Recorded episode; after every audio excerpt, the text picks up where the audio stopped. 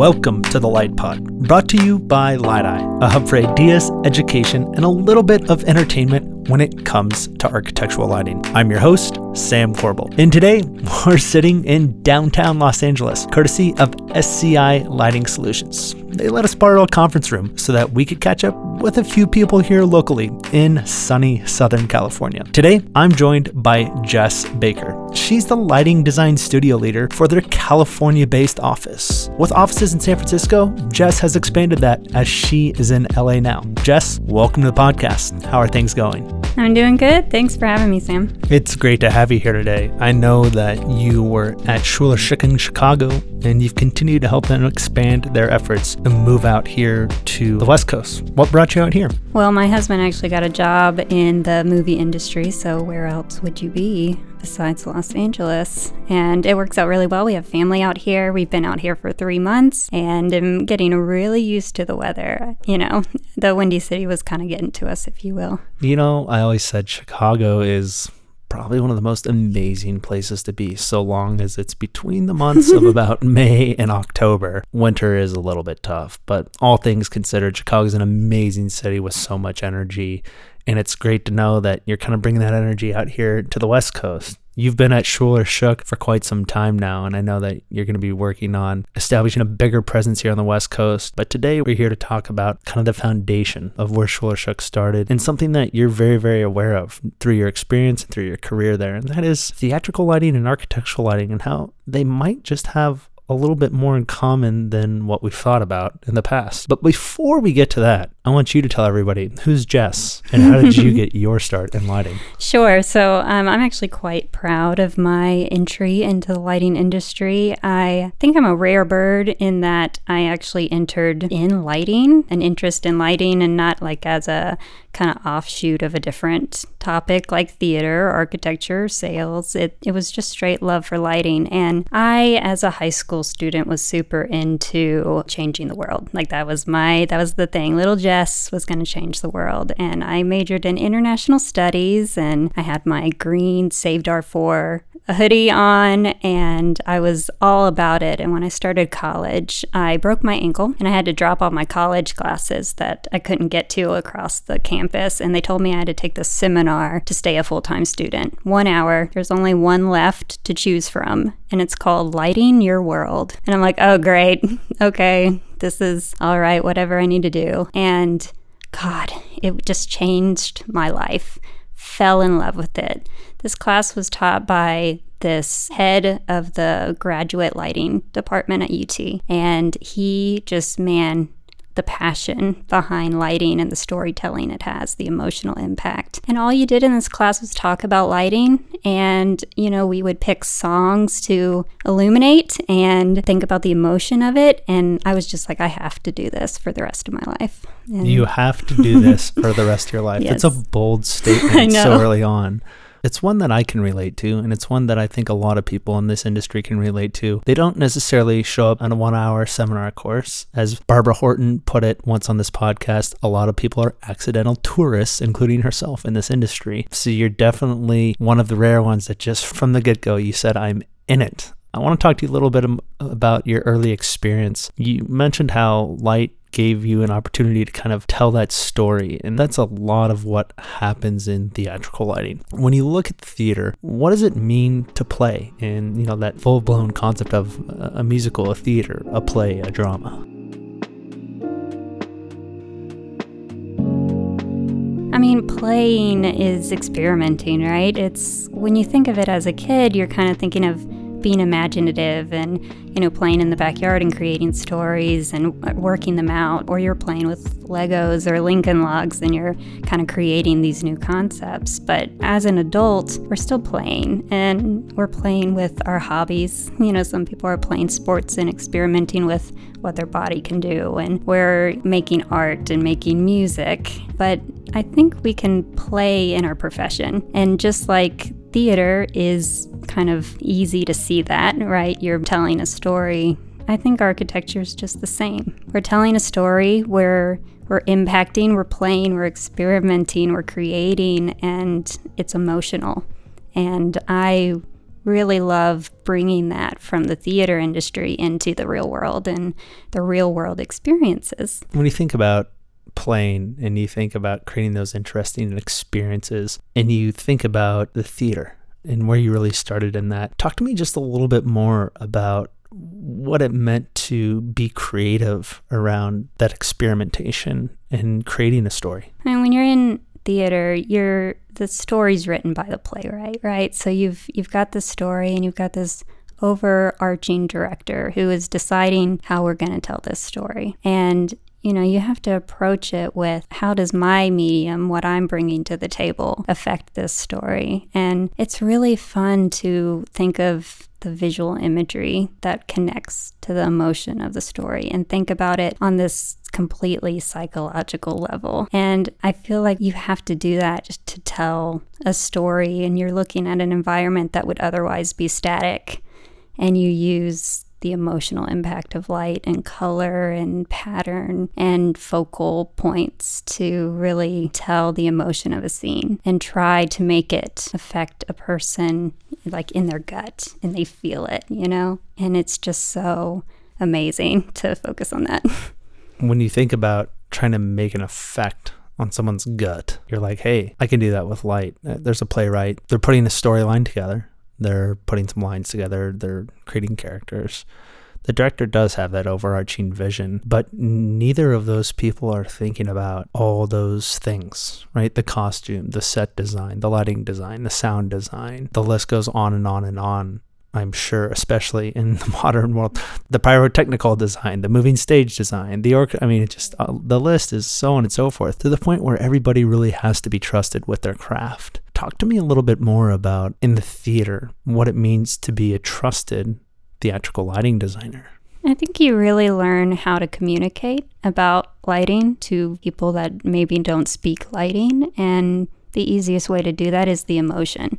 You know, people understand feelings and kind of conveying the feeling you want in a scene the director might not know exactly what you're going to do to create it. I can remember doing straight plays and a very heated scene, and there would be a lighting cue that would last two minutes, five minutes long that it's just like heating up, you know? It's raising the intensity. It's getting a little warmer on stage. I don't even think the director noticed, but I know they felt it. And that's kind of the beauty of it is you make sure you're on the same page of your colleagues, your other team members, your director, and make sure you connect on that emotional story that's being told. And then they trust you, you know? They trust you to tell the story because you're on the same page. Trust is a big thing when it comes to working on a team and collaborating. Being able to communicate, though, is at the foundation of all of that. And you brought that up earlier. Lighting is a way to communicate a feeling and an emotion. So many people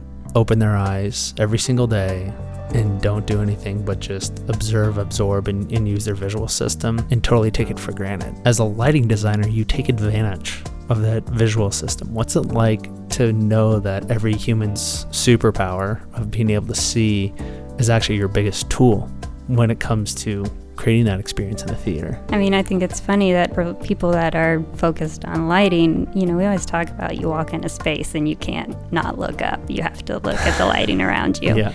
But I kind of had to teach myself to then feel what it was what am I feeling? How's the how do I feel in this space? Did they do it right? you know, am I feeling the way I should be? And I think that's a cool way to approach it and think about asking your friends when you're places like i love asking people that aren't noticing lighting don't don't point out like the cove light that's out they don't care but ask them how they feel about the way the environment is and the mood it's setting. It's interesting. It's a little, it's more subtle than theater, which can, you know, really hit you in the gut. It's subtle, but it's not. And I promise you we're going to get there. When you think about the theater, most people have probably been to a theatrical production, whether or not it's a dance recital that you grew up being a part of, or as an older brother, going to a lot of them. in the lighting community, you could say a lot of people do that, but just generally speaking, movie production is very much a theatrical production as Absolutely. well at a ridiculously high level in a way more complicated process, right? That costs even more money, which is just absolutely insane. But you mentioned as a theater consultant and a lighting designer, sometimes you have to get scrappy. we talked we talked about this earlier, Yeah. right? You, you just got to learn how to get it done. You got to learn how to make that emotion happen because it's critical. It's critical to the success of that story. Talk to me a little bit about what it's like to have all that pressure to perform. I kind of live for it. I live for the constraints because that's when the creativity really, really comes out, is when you, you don't have every possibility in the world to choose from. And you really have to get down to the root of your purpose there and what your lighting design is is there to do. And because we are architectural lighting designers, we have to first think of function and make sure that we are providing adequate lighting quality to provide that function of the space. But where lighting designers really shine is how to make that function also meet the just emotional needs of the space and what the occupants are going to feel like in their space because making memorable experiences and moments is is that's why we're here on this earth is to create a collection of experiences that are our life. And it's not just about providing adequate foot candles on the task plane and you need to think of everything else and all the other elements to it.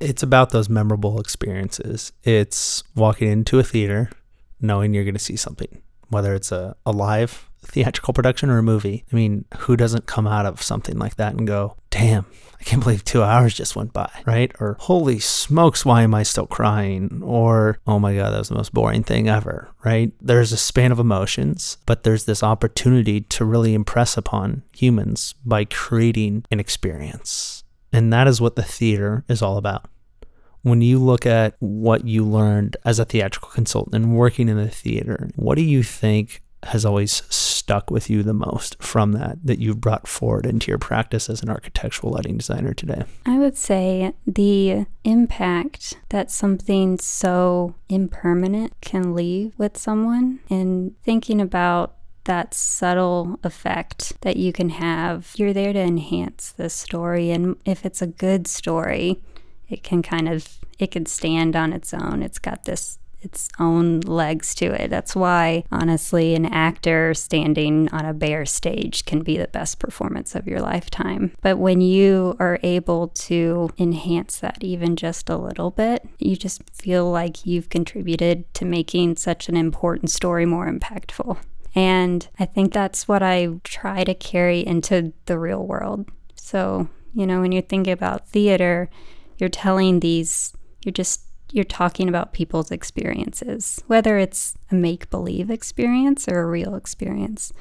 But architecture, it is the experience. We're, we're creating the real world experience. So it just seems so so much more important to have such control over stories that people have. And even just those small little impact you can have on someone's life could just be it's just incredible. I want to dive more into creating spaces that we live in every day as stories. Not something that you walk into and out of, not something that has a use case, not something that's a vertical market, something that's a story, right? You create it and you do it with several different things, light being a very important part of them.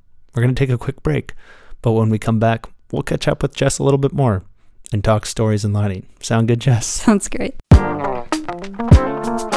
Hey, real quick. This podcast is sponsored by Lytei, a hub for ideas, education, and a little bit of entertainment when it comes to architectural lighting. They bring things like this podcast and short videos that celebrate lighting, that tell stories about lighting, that really just have fun and give you the chance to learn wherever you are on demand. Check them out at lytei.com.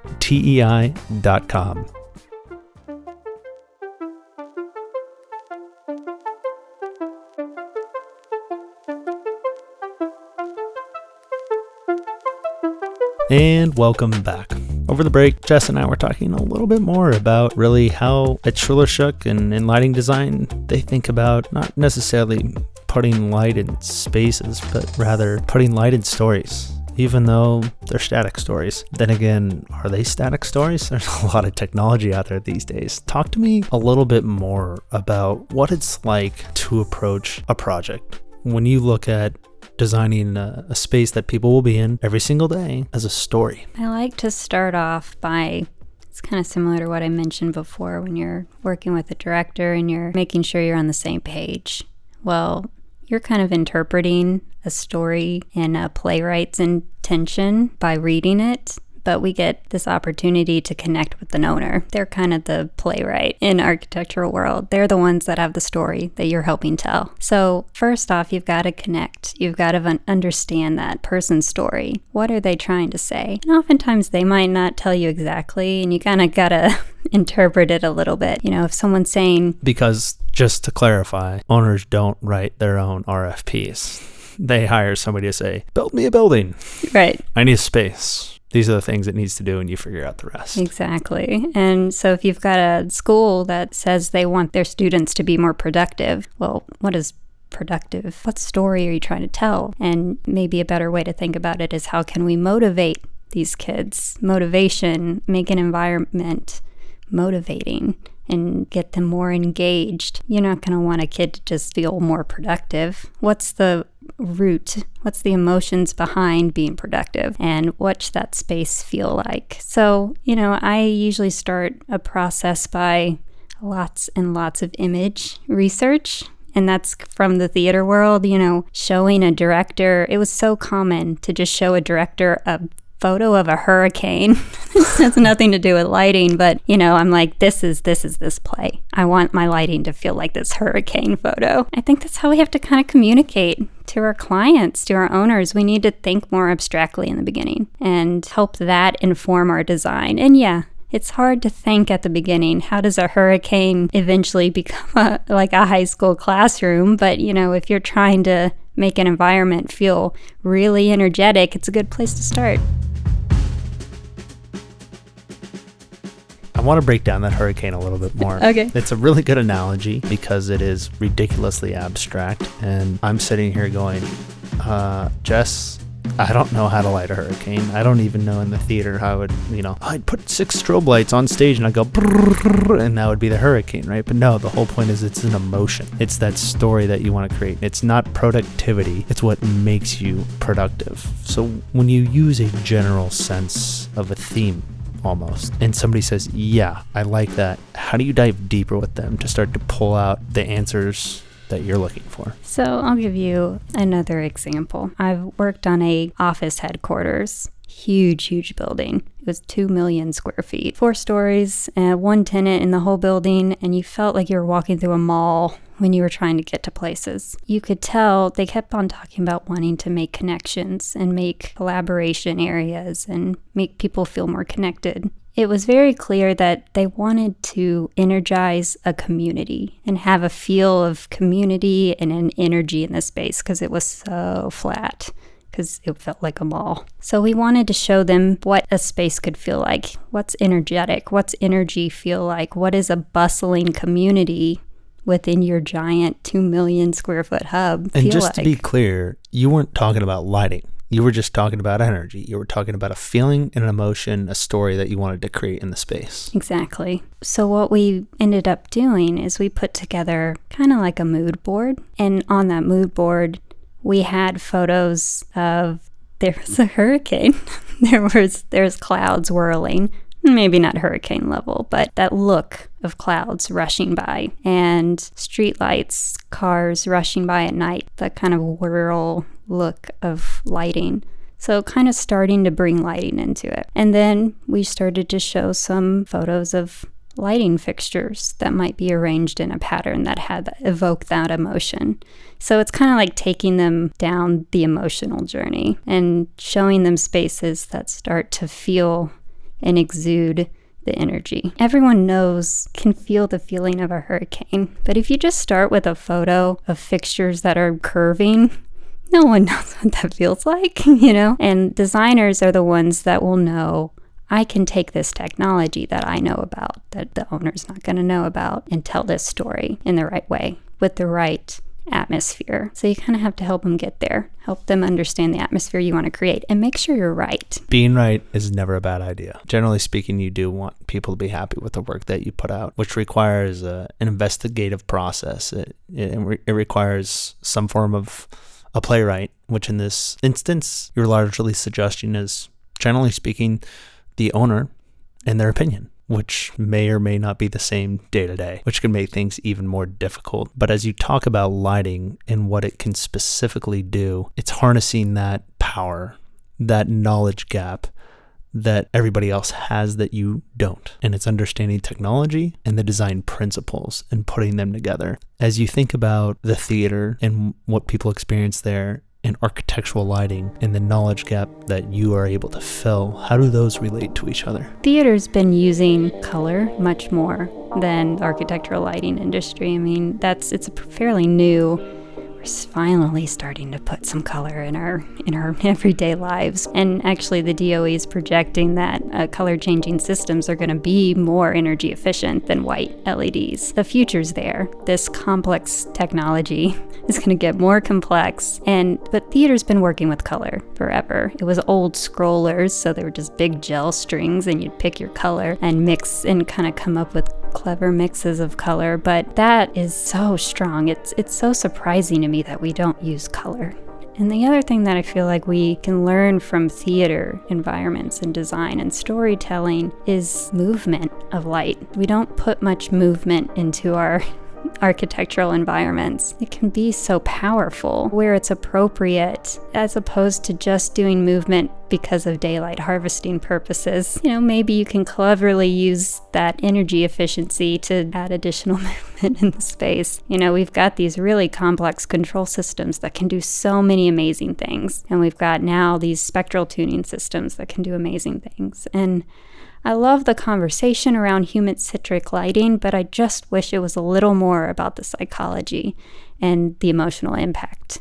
And this technology that we have, how do people feel about it when they're in the space? If you're doing a tunable white system in your office space, it's pretty easy to say, I'm going to do this for circadian centric lighting, but really focusing on the story you're trying to tell with it and the person in that space and how they feel about the colors changing the 5000K in the morning. Because I know when I walk into an office space, I turn the lights off, which is terrible. but I do think it's it's something we have to think about how people are experiencing these spaces and how they want to ex- experience. Take that information, take the knowledge we have from scientific research on our systems, and come up with a good story and how we want people to experience the space and not just write it off of tunable white is going to be the white I'm going to design this. When you talk about the dynamic notion of lighting and creating movement, you can literally move the lights, right? You can have a beam flying across. You can, as you just alluded to, change the color temperature of white light.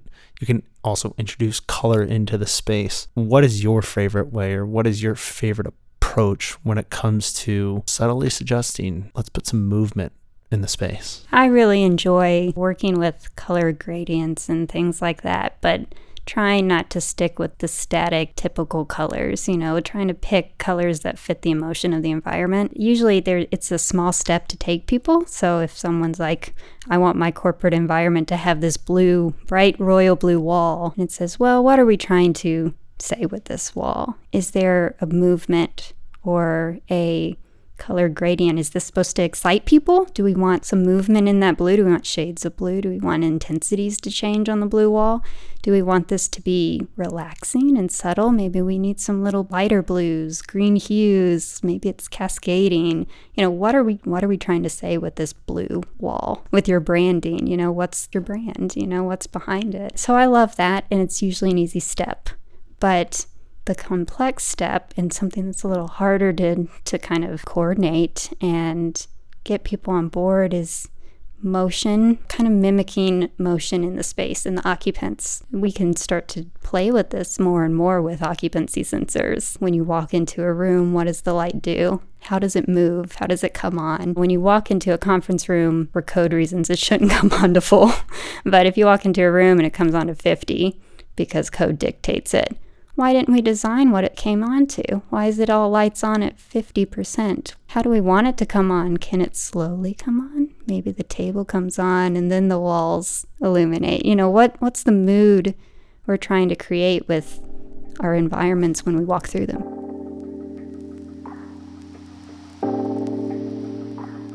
right there, it's simple, right? Have a time delay on a system that everybody knows and designs with every day. Well, we have a control system to control the three layers of light in the room. Trigger them one second apart so that when the layperson walks into the space that could honestly care less about the lighting, it tells a story. Hey, look, there's the table. That's where you should sit down. By the way, how about this beautiful artwork on the walls? I assume that it takes them eight seconds to walk and look around and sit down. And after eight seconds, the lights automatically dim all back down to 30% because it's likely they're the first person in the room and the meeting hasn't started yet. And they're just going to sit there and relax. Ready? set, go, right? Technical director at the theater, he's calling this, right? Go, go, go, go. There's a cue on a headset every 60 seconds in the theater.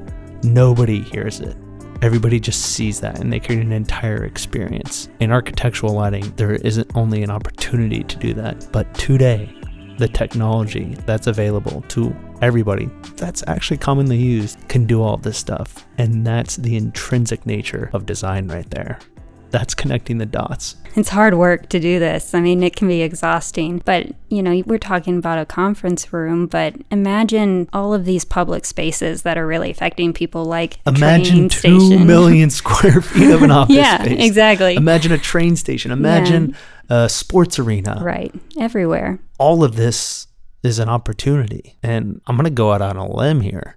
You tell me if I'm right or wrong.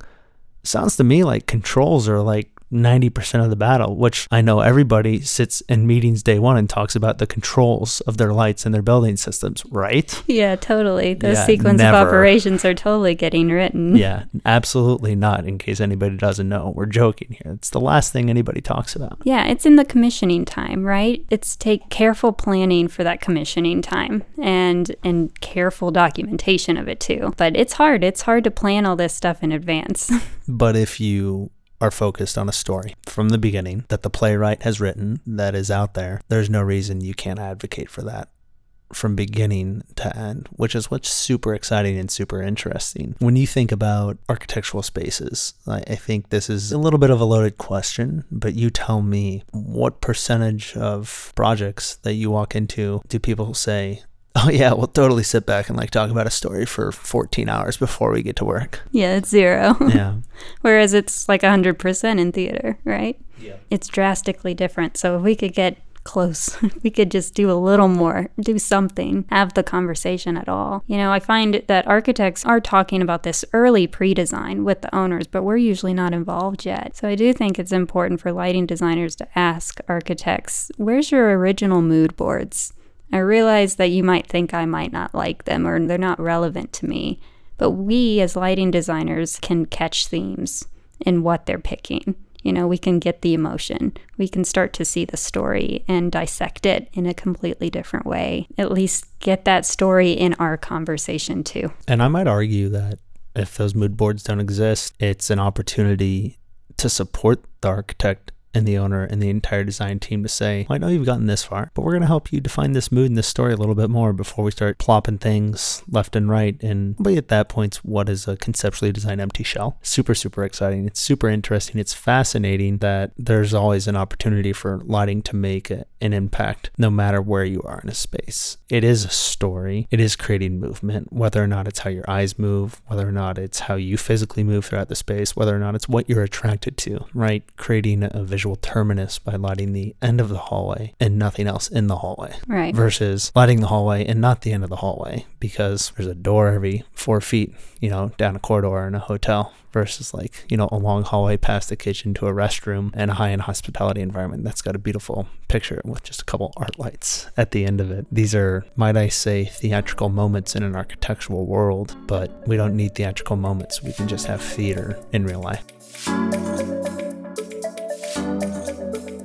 Exactly. Real life experiences being designed. And it's for everyone. That's the thing that's so beautiful about theater and storytelling is it should be for everyone. Everyone has a story at every level of, projects. Projects with no budget, projects with huge budgets, they all have stories. And I think theater is a testament to how clever you can get in designing with no money at all. because that is not a medium that always has money to tell the story. Architectural lighting designers have the skills and the knowledge to, to pull out that story and, and get clever and creative to tell these stories at any budget level. It's not easy and it needs a lot of reminding throughout the design process, especially when you get to that VE stage, but it's such an important driver for every project. I know that at Schuler Shook, you're both theatrical planning consultants and architectural lighting consultants by profession. I've got to imagine a lot of what we talked about today as a lot of the cafeteria talk at lunch is a lot of the opportunity to honestly just share fun ideas across what people may perceive as two completely different realities. But as you've kind of helped us describe today, it's all the same thing. It's light.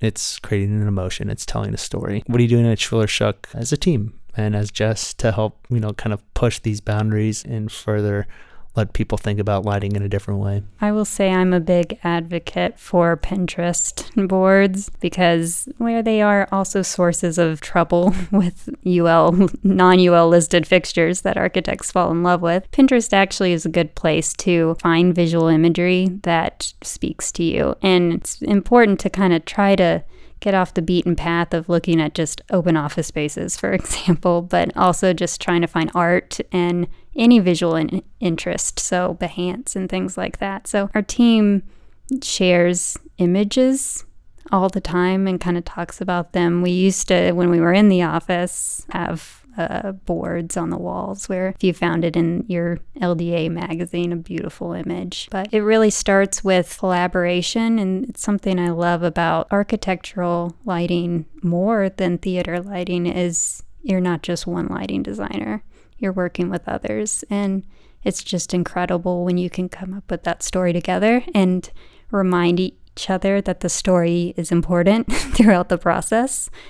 And, you know, constantly ask why. Why are we doing this? Why did we make this choice for this space? And kind of hold each other accountable for our designs throughout the process. And it's just so much more rewarding as a team to come out the other side with a beautiful story and you know something that you feel is impactful making an impact is really i think what it all comes down to no matter what you do no matter where you are it's always great to be able to look back see something experience it and know that you made a difference. It goes without saying as a creative and as a designer that's pretty much at the top of the list. Jess thanks so much for catching up with us today. If people have more questions, they want to reach out to you, they want to get in touch, what's the best way people can get a hold of you? So my email is jbaker at schulershook.com. Please, please feel free to reach out on the West Coast. We're so excited to be growing and be in this warm, beautiful weather. And, you know, I'm really excited to meet the community out here. And theater planners have been out here for quite a while now. So we're excited to be expanding the lighting practice of Schuler Shook on the West Coast. And but of course, wherever you are in the country, we've got our other offices too. And you know, I'm really looking forward to sharing these stories with the the California coast and just you know making beautiful work. Good luck in LA. Good luck up and down uh, the entire beautiful coast of California. I hope that a bunch of opportunities ahead of you to tell stories, to create environments, and to maybe uh, toss a hurricane or two in there as well. we'll talk to you soon. Thanks, Jess. Thanks.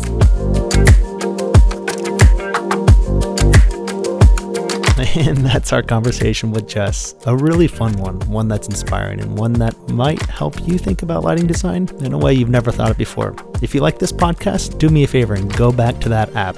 Click that like, follow, or subscribe button in whatever podcast app you're listening to it. That's the best way to never miss another episode of the Lytei Pod, where we talk all things light. We tell stories about light. We interview people that are passionate when it comes to telling stories and making sure that we see things in a more fun, beautiful, and rich way. Until next time, cheers.